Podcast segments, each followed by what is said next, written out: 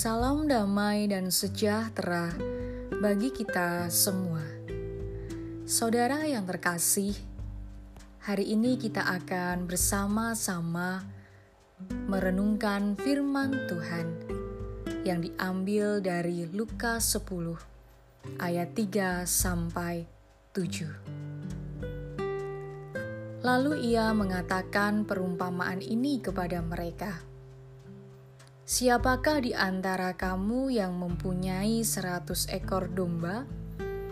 Dan jikalau ia kehilangan seekor di antaranya, tidak meninggalkan yang 99 ekor di padang gurun, dan pergi mencari yang sesat itu sampai ia menemukannya.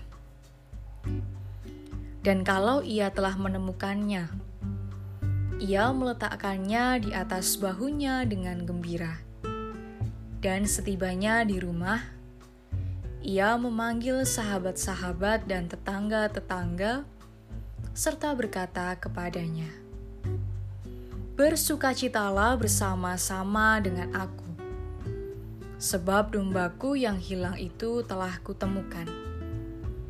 Aku berkata kepadamu, demikian juga akan ada sukacita di sorga karena satu orang berdosa yang bertobat lebih daripada sukacita karena 99 orang benar yang tidak memerlukan pertobatan. Mencari atau mengabaikan. Semua orang pernah merasakan pengalaman kehilangan. Kehilangan sangat berdampak dalam emosional seseorang seberapa dekat orang itu memiliki dan mencintai orang atau barang tersebut. Sejauh itu pula rasa sakit yang menimpanya ketika yang ia miliki hilang. Orang akan mengalami sakit dan depresi yang luar biasa ketika kehilangan orang yang sangat ia cintai. Tetapi mungkin saja ia akan merasa biasa saja ketika kehilangan barang yang tidak punya arti apa-apa. Tergantung seberapa penting dan berharganya orang atau barang tersebut. Itu yang menentukan kita untuk mencari atau mengabaikannya. Dalam bacaan kita, Yesus menggambarkan begitu berharganya setiap manusia di hadapannya. Oleh karena berharganya manusia dan cinta kasihnya yang besar, maka Tuhan senantiasa mencari manusia untuk dikasihi dan diselamatkannya. Ia teramat sedih ketika kehilangan satu dari dombanya maka gembiralah ia ketika sang gembala dapat menemukan kembali dombanya yang hilang.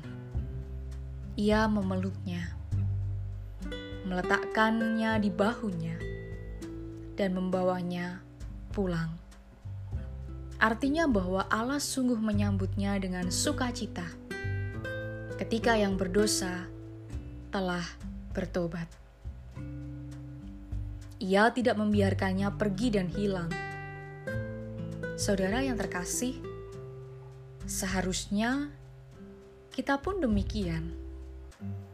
Ketika tahu ada saudara kita yang melakukan kesalahan, bukan membiarkannya, tetapi mencarinya supaya ia kembali.